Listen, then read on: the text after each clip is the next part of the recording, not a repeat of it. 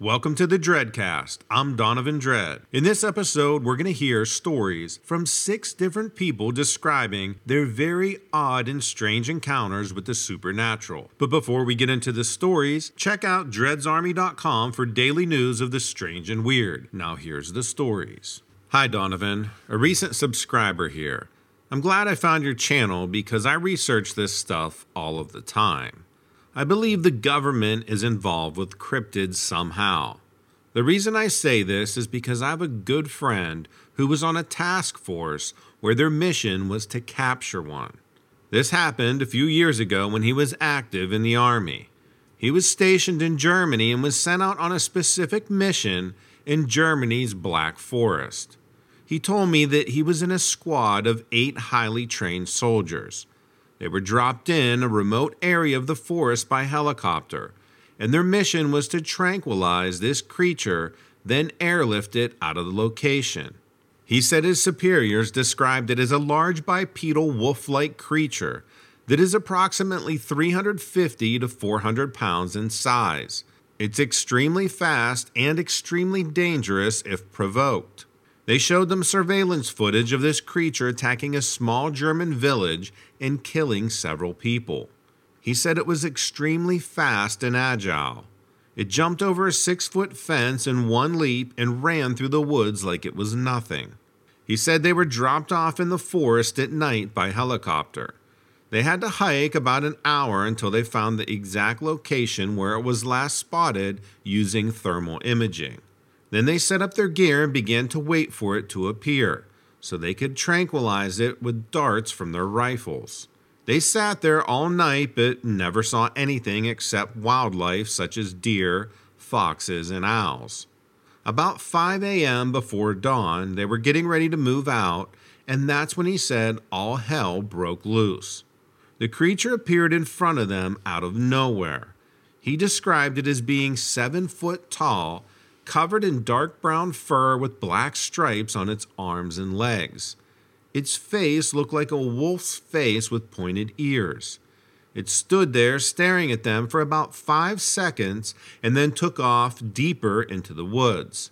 Several members of his squad fired tranquilizer darts at it, but it didn't seem to faze it. They began following it deeper into the woods. He said they were tracking this creature for about two hours when it finally stopped running and turned around to face them.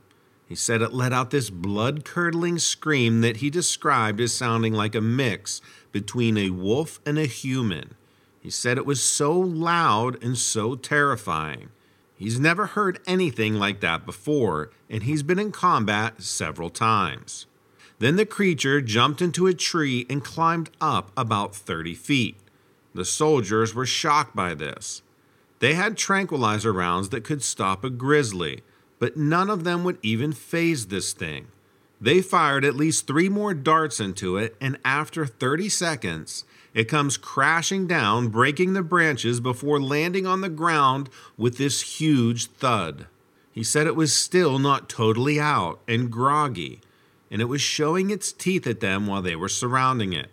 They radioed in for the helicopter, and then they put this creature on a very thick net and were able to airlift it in the next 30 minutes.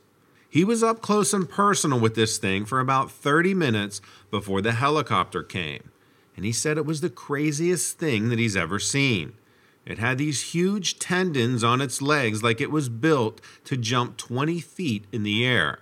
Its back and chest were very muscular and very overdeveloped for its body. And the smell was just awful. He said it was hard to get close without vomiting. There was never any follow up with the soldiers after that mission. He had no idea where they took it or why they took it there. They probably took it to some German based lab, I'm assuming, to run further tests. Two years ago, I moved to Traverse City, Michigan for work. Things were going well with the new job, and I was confident I'd be at the company for a while. So, after living there for a year, I also bought a small lake house on the upper edge of Lake Michigan. It was a small, basic cabin, but it was good enough for the weekends away and for a few weeks of the summer. I bought the cabin in the fall, but I only got to spend a few weekends there before that winter. I had two huskies, and they loved the cabin. Finally, my first extended stay was in July, when I took a two full weeks of vacation. I spent the first days walking the dogs along the lakeshore, canoeing, and just hanging out relaxing. It was just what I needed. Occasionally, I would walk the dogs through this wooded area behind the cabin. But I didn't do it much because nearly every time I did, the dogs caught scent of something that caused them to go berserk. They were normally really chill dogs, but they would start barking and pulling on their leashes like crazy. I'd have to drag them out of that area, and even then they didn't calm down until we got back to the cabin. I assumed it was something like a family of raccoons because a few mornings I had found my garbage cans knocked over. Then one night I woke up in the middle of the night by the dogs. They were barking like crazy, and it seemed like they were trying to break down the back door. I turned on the light to look outside, but I didn't see anything. I got the dogs back to the bedroom and locked the door. Eventually, they settled down. But just as I was getting ready to go back to bed, I heard it. It was some kind of howling noise. That must have been what set the dogs off in the first place, and I just missed it because I was asleep. Having huskies, I was more than familiar with dog howls. But it wasn't that type of howl. It wasn't a canine howl. It also didn't sound like coyotes or anything else that I've ever heard before. I made sure all the doors and the windows were locked tight, and then I went back to bed, glad to have the dogs as a warning system. The next day, I stopped in the general store to pick up some supplies that I had forgotten to bring. The cashier was an older man, and very friendly and chatty, so I decided to ask him about the howls that I heard the night before. I asked if he knew of any wolves in the area or something similar. When I did, he gave me this really weird look.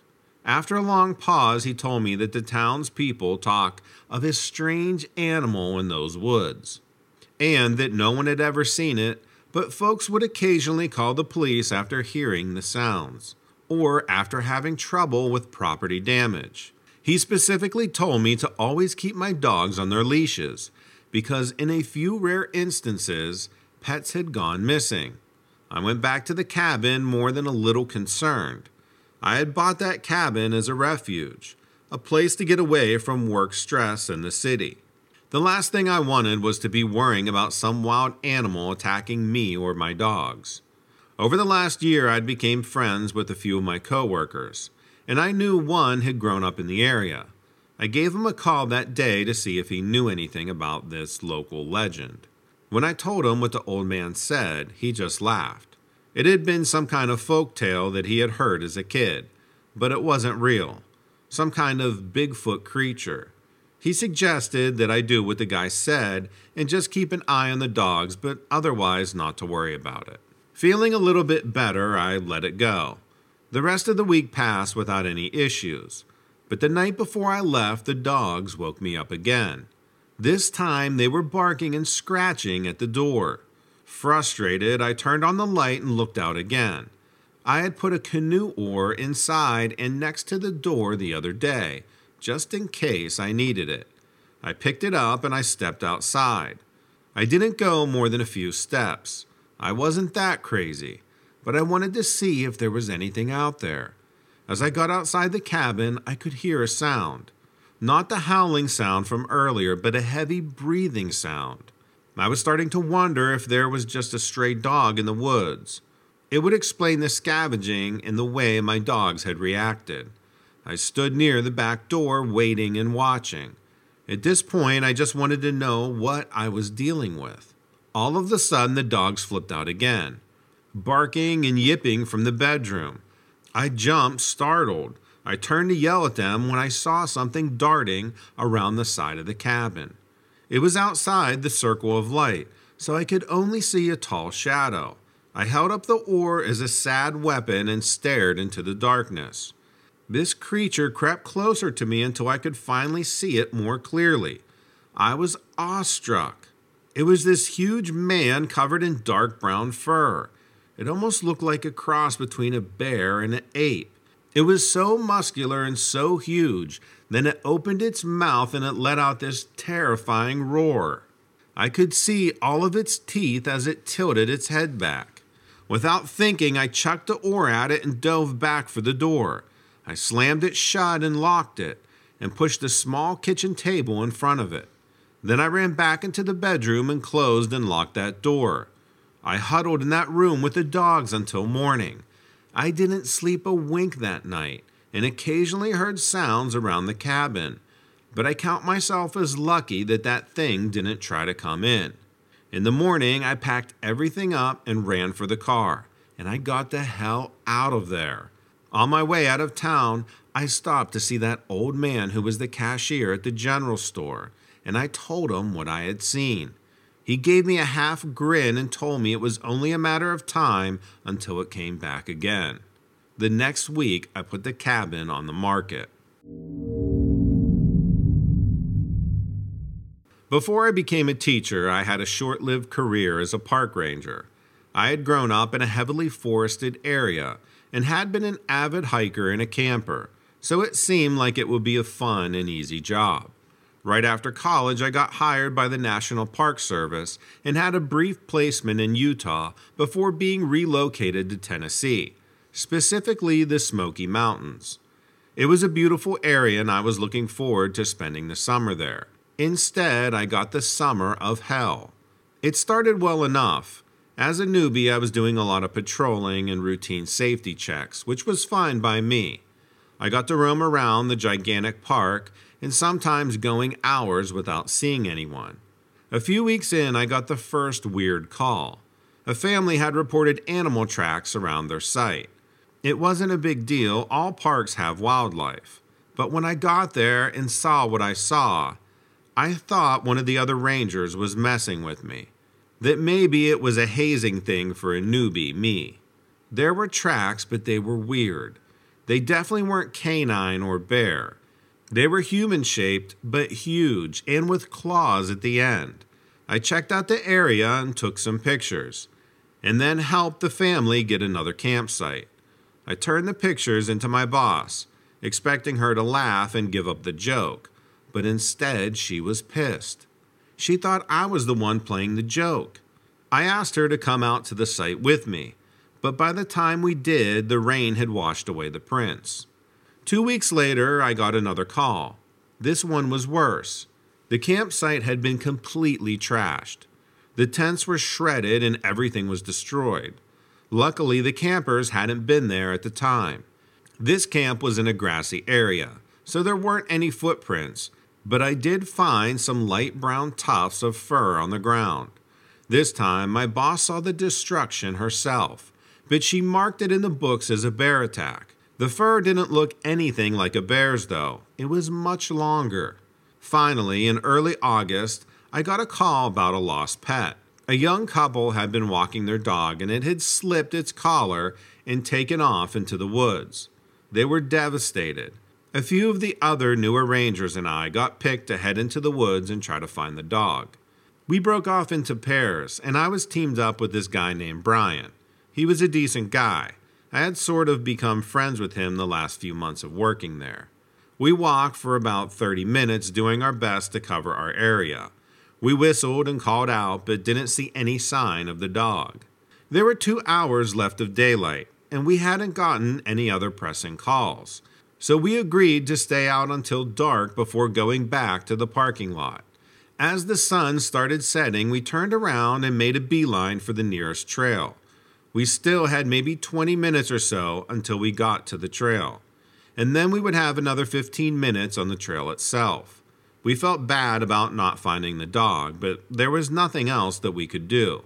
Halfway to the trail, we started hearing these noises growling sounds, a low howl. The missing dog was a lab, and they didn't howl like that. It was almost dusk, so inside the forest it was getting difficult to see. We looked around but couldn't identify the source of the sounds. We kept walking, hoping to leave whatever it was far behind. At the time, Brian and I noticed this odd looking tree. It looked like it had been mauled, huge scratch marks and missing branches. I pulled out my flashlight and looked around the base of the tree. There again were these huge footprints, and they weren't a bear's.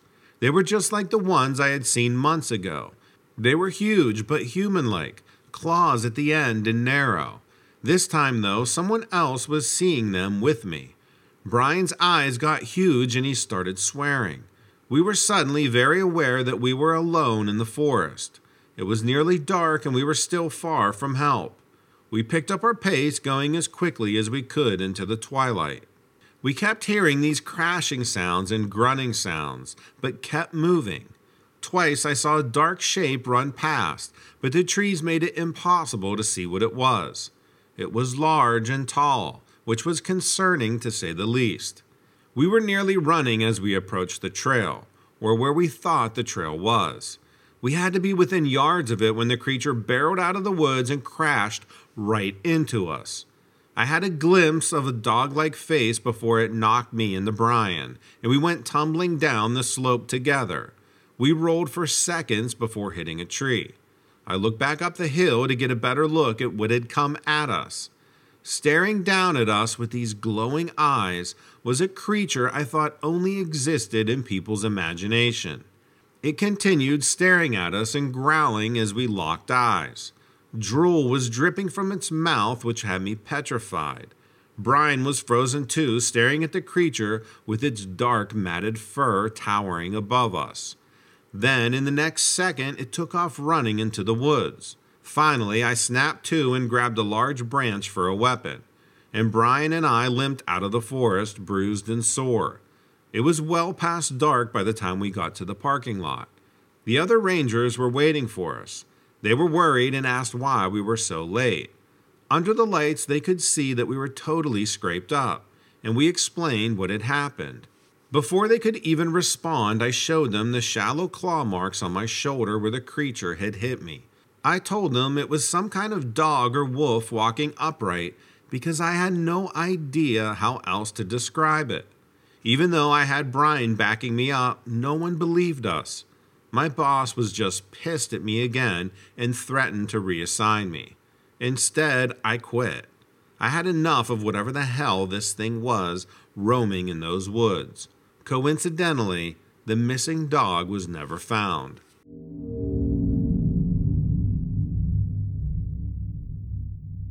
It happened five years ago. The official ruling was that his death was caused by a rogue bear attack. You know when a bear gets a little too used to eating human food, so it doesn't feel threatened anymore and attacks a human. They all know it wasn't a bear, though bears don't leave wounds like that. And they sure as hell don't pose the body 70 feet up in a dead tree. Yeah, I said pose but before I get into the details, I should explain a little bit about myself. Now, I'm a park ranger in a very popular national park in the northern United States. I don't want to say exactly which one, although I doubt I'll keep my job for much longer anyway. That's partially why I'm sending you this. I need to tell somebody else about this story, and like I said, my colleagues don't want to talk about it. Being a park ranger has given me a lot of weird stories, and everybody is used to weird stuff happening in the woods. But this was on a completely different level. For days, we had been getting reports from campers and hikers about strange noises coming from a section of deep backcountry forest. Growls, yipping, even human sounding voices. Equipment and food had been going missing from backcountry campgrounds. All pretty typical stuff that can be explained away pretty easily. Many animals steal food. They make weird noises, and even human voices can be explained by the sound that foxes and mountain lions make at night. But we needed to investigate either way, because an animal that is conditioned to human food is dangerous. So we sent our veteran backcountry ranger, Craig McKay. This guy had been working there for 30 years and was an expert outdoorsman, and he was my mentor when I first started. As always, he jumped right into the task, always eager to go into the backcountry, even though he was getting a little older. I'll pause now and let Craig tell the rest of the story. Well, his journal will have to tell the rest of the story because he isn't alive to tell it. I found his journal and his flashlight in a backpack inside a small cave near the location of his body. A couple of days after he didn't return, we had sent out a search party to find him. And I haven't shared this journal with anyone, not even the other rangers, until now.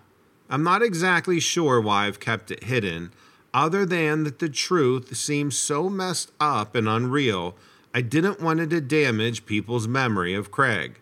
I'm not even sure if I believe it myself. Everything that I'm going to read to you had been written down over the two days he was out on the backcountry excursion on October 21st. Day 1. Today was a long day, and I can't say that I've made much progress. I've hiked about 15 miles over the course of the day. Started down in the gully where the reports first started, and ended up at my current camp, which is on the southwest side of Bald Knob. I figure it's a good enough place to keep an eye out for anything coming and going through the valley. Earlier, I found some tracks in the ground.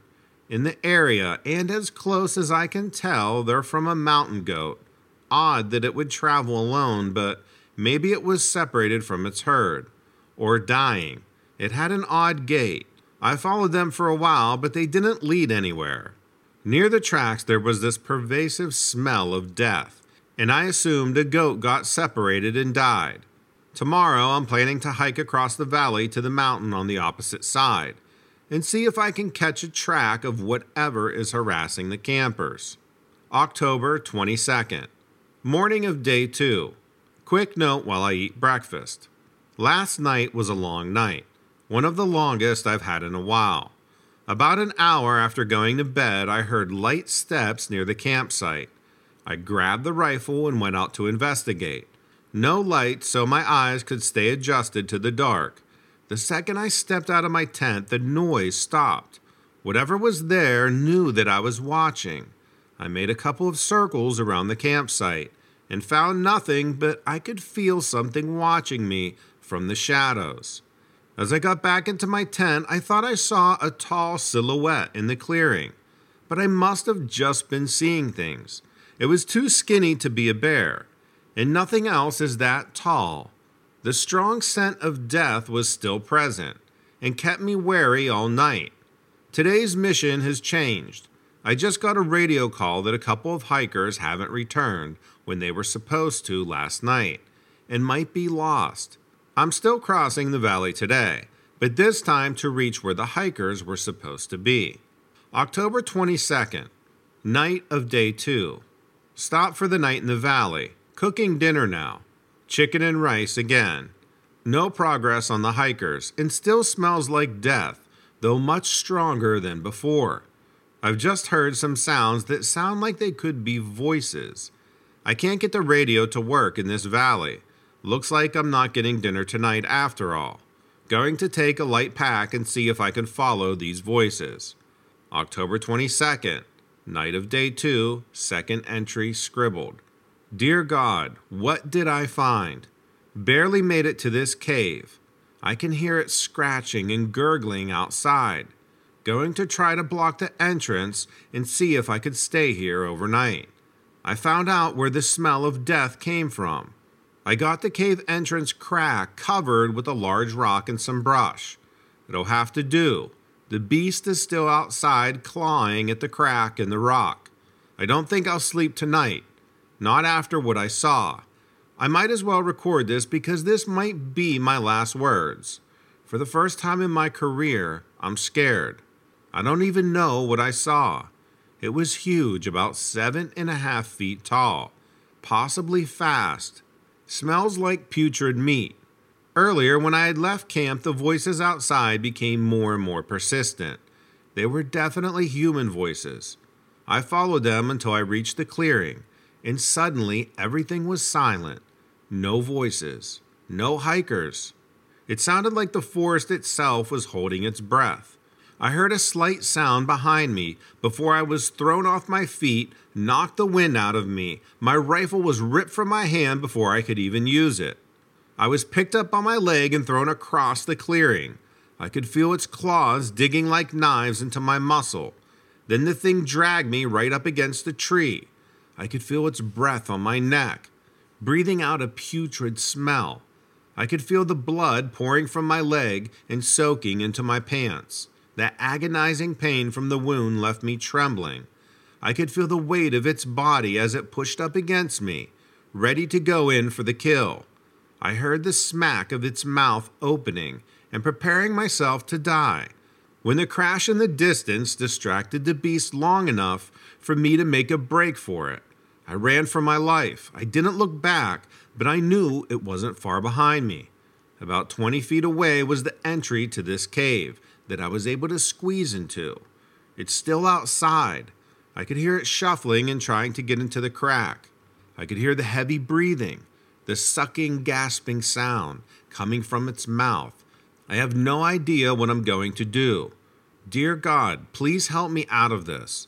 I want to see my wife again. I want to see my kids again. My nose is filled with this putrid smell of impending death. If I make it tonight, my plan is to wait until first light and try to escape back to the ranger station.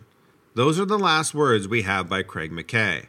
When he never reported back, we assumed his radio had gone out of range but after a couple of days, we sent a search party to find him.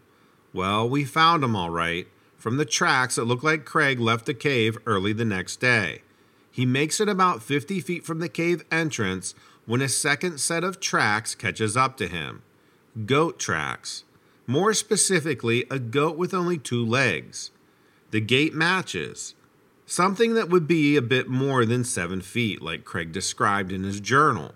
What we found of Craig was dragged 70 feet up a nearby tree and torn to pieces.